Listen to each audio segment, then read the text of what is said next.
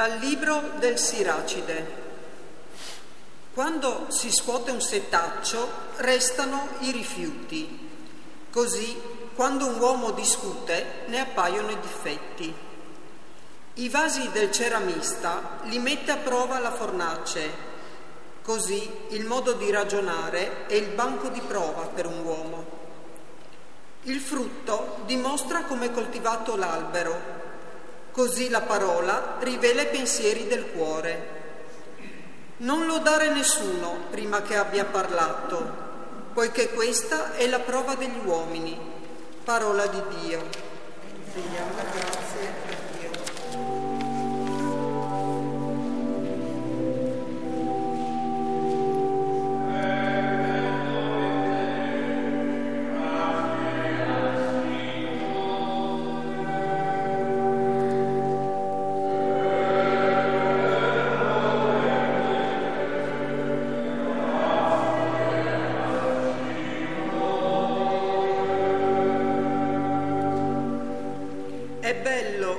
Grazie al Signore e cantare al tuo nome, o Altissimo, annunciare al mattino il tuo amore, la tua fedeltà lungo la notte.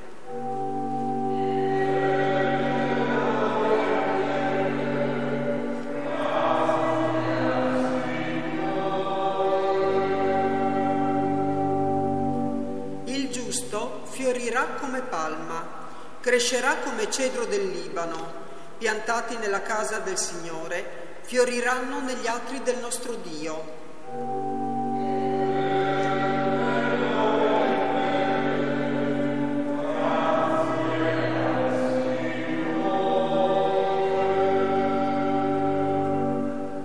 Nella vecchiaia daranno ancora frutti, saranno verdi e rigogliosi, per annunciare quanto è retto il Signore, mia roccia, in lui non c'è malvagità.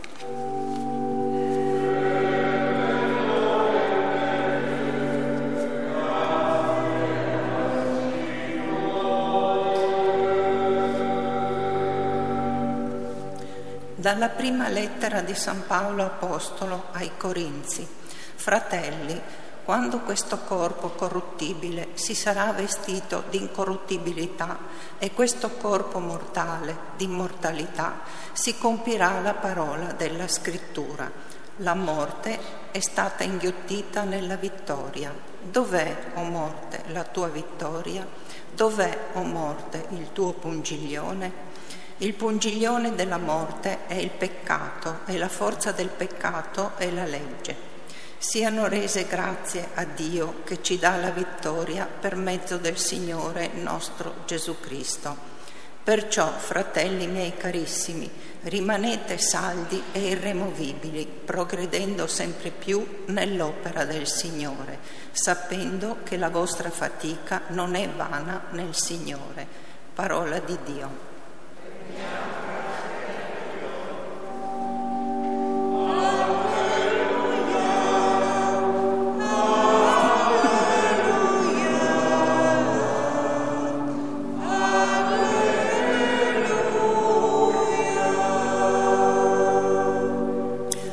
Risplendete come astri nel mondo, tenendo salda la parola di vita.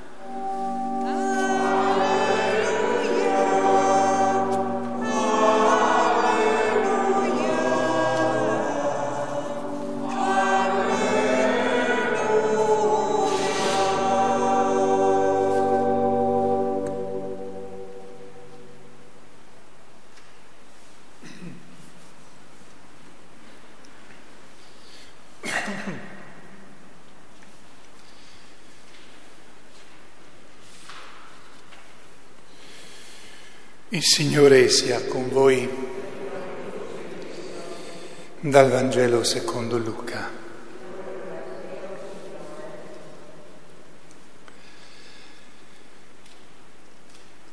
In quel tempo Gesù disse, scusate, in quel tempo Gesù disse ai suoi discepoli una parabola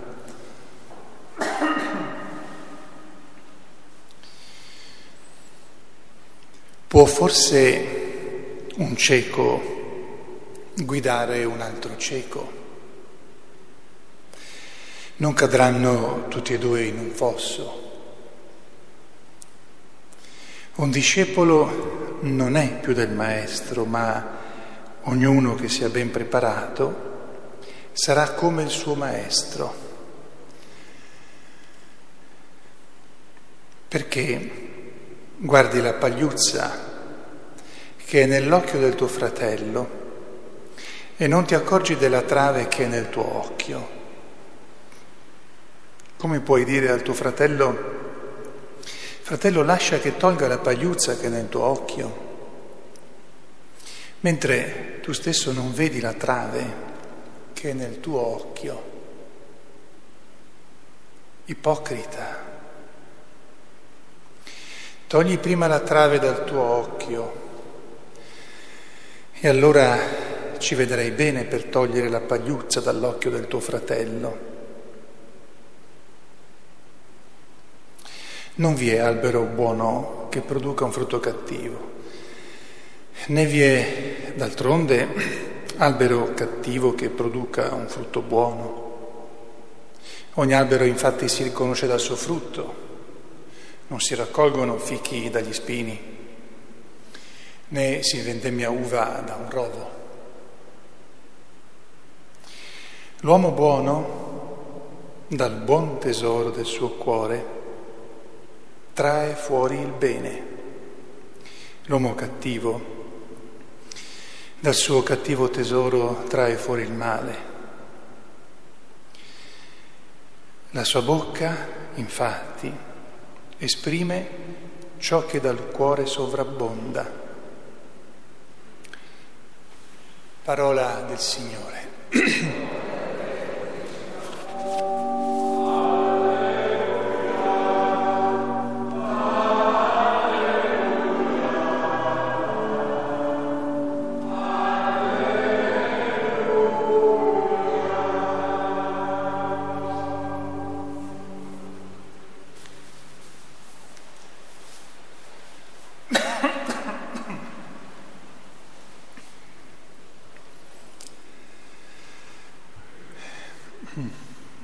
Sia lodato Gesù Cristo.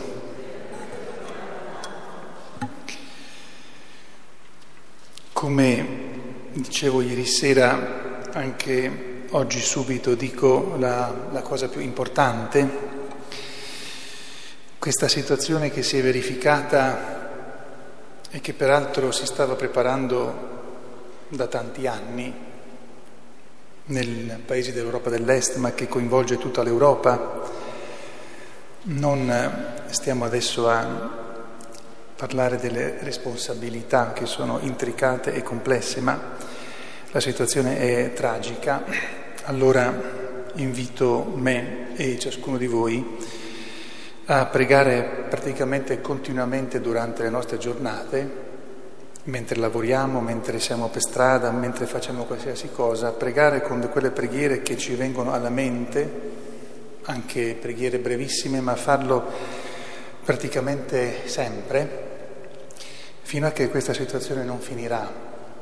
E anche chi può e si trova vicino a delle chiese facilmente fruibili, durante la settimana almeno qualche attimo, qualche minuto di adorazione eucaristica lo faccia per questa situazione. Per quanto riguarda me, a nome anche vostro, oltre al fatto che quando lavoro in chiesa, cioè spesso posso, sono davanti a Gesù sacramentato, durante le messe, eh, dopo le messe faccio un po' di adorazione eucaristica anche prima, in modo che, e poi al termine di ogni messa dopo la comunione rinnoverò come farò oggi una parte della consacrazione che fece Giovanni Paolo II quando consacrò la, eh, la Russia al cuore immacolato di Maria. Voi sapete che faccio questo e quindi vi potete unire spiritualmente, ma uniamoci a tutti quelli che in questo momento stanno pregando. Questa è la cosa più importante. Dunque, il modo di ragionare è Non servivano altri esempi, anche perché in un tempo di pandemia abbiamo un po' visto di tutto. Non servivano tanti altri esempi per capire come il modo di ragionare determina la vita dell'uomo e determina, prepara disgrazie oppure una vita decorosa, decente, ma i fatti degli ultimi giorni ci riconfermano che il modo di ragionare, il modo abituale di ragionare. Qui Gesù intende quello. Sì, anche un ragionamento del momento può essere pericoloso, ma qui Gesù fa riferimento alla abitudine, per il fatto che parla, con questi esempi molto concreti, del tesoro del, uh, del cuore. Un tesoro lo si costruisce col tempo. Uno può avere un colpo di fortuna, vincere alla lotteria, ma di per sé il tesoro, soprattutto in quei tempi, lo si costruiva poco alla volta e lo si costruiva perché si era convinti che valeva. Quindi il modo di ragionare noi lo costruiamo fino da quando siamo piccoli. E questo modo di ragionare lo si vede poi da come parliamo, da quello che diciamo, dal, dal perché diciamo certe cose piuttosto che no. Ma soprattutto il modo di ragionare mostra, e questo Gesù lo ha detto tante volte in tanti modi, e non soltanto Gesù, ma certamente Gesù eh, prende la sapienza degli, degli, uomini quando è vera eh, sapienza e la eleva al, al di sopra della sapienza degli uomini, ma noi abbiamo questa grave responsabilità, il modo di ragionare che si esprime nel modo di parlare e nel modo di comportarsi, mostra anche se uno è docile, se uno vuole imparare o se il suo tesoro, costruito come lo ha costruito, per i motivi per cui lo ha costruito, il suo tesoro lo mette al di sopra di tutti. Praticamente se lui ha fatto di se stesso un tesoro che gli altri devono per forza in qualche modo adorare. Questa è la realtà triste o decorosa dell'uomo. Come si costruisce un tesoro vero o come si riesce a comprendere che il nostro tesoro è un tesoro falso, fatto di sopruso, violenza, anche non la violenza della guerra soltanto, evidentissima, ma ci sono tanti soprusi che noi facciamo o possiamo subire in modo quasi silenzioso, quasi impercettibile. Come accorgersi di questo? I modi possono essere tanti, ma alla fine è la capacità di esaminarsi, di esaminarsi dinanzi a Dio. Noi possiamo anche, con un certo frutto, esaminarci davanti a noi stessi con le nostre sole forze, paragonandoci anche con delle persone che ci possono aiutare. Però questo modo di esaminarsi, che può essere buono a seconda se siamo già abbastanza decorosi nel nostro cuore, è un po' sempre limitato. Il modo di esaminarsi più pieno è quello davanti, dinanzi a Dio. Ma torniamo al fatto della docilità. Ci sono persone che pensano sempre che non fanno nulla di sbagliato o nulla di così grave. E questa è una malattia ci sono persone che pongono sempre dinanzi a tutto le, le proprie eh, pretese e questa è, è una malattia. Allora come, poterci, come poter riconoscere se questa malattia ce l'abbiamo e come poter guarire? Dunque si guarisce lentamente, purtroppo, però quando uno incomincia a voler guarire, la guarigione viene e il Signore aiuta come poter accorgerci. Dobbiamo invocare Dio perché ci faccia accorgere nei piccoli dettagli. Se io nel mio modo di ragionare ho costruito un tesoro che alla fine, al di là di ogni apparenza, è in verità di superbia, di presunzione, di superiorità sugli altri, se io alla fine sono uno che deve essere servito e non invece uno che vuole e può collaborare.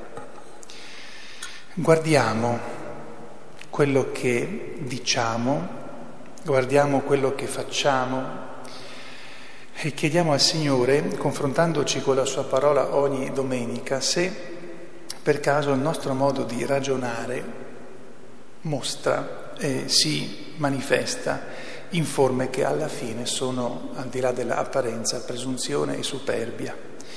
Se invece ci accorgiamo che a parte un po' di difetti che abbiamo tutti quanti, il nostro modo di ragionare, grazie a, a, a Dio, normalmente è decoroso, allora prima di tutto cerchiamo di renderlo ancora più decoroso, più rispettoso, più vero, più sincero, meno malizioso possibile. Ma ringraziamo perché vuol dire che abbiamo anche avuto dei maestri veri e chiediamo al Signore di non perderlo e per come possibile di mostrarlo agli altri perché si sa l'esempio alla fine, magari dopo molto, molto, molto tempo, porta, porta frutto. A Maria Santissima che ha saputo costruire un tesoro indelebile il vero tesoro e che era pronta per ricevere, l'ha preparata Dio stesso, ma lei si è, si è lasciata preparare e che ha ricevuto il tesoro che ha poi donato a noi, a lei ci rivolgiamo perché ci faccia com- comprendere qual è il nostro modo abituale di ragionare, di rapportarci con le cose e con gli altri, perché solo così potremmo davvero avere un tesoro buono dal quale tirare fuori tutto quello che può servire per chi ci sta vicino e anche per noi stessi. Sia lodato Gesù Cristo.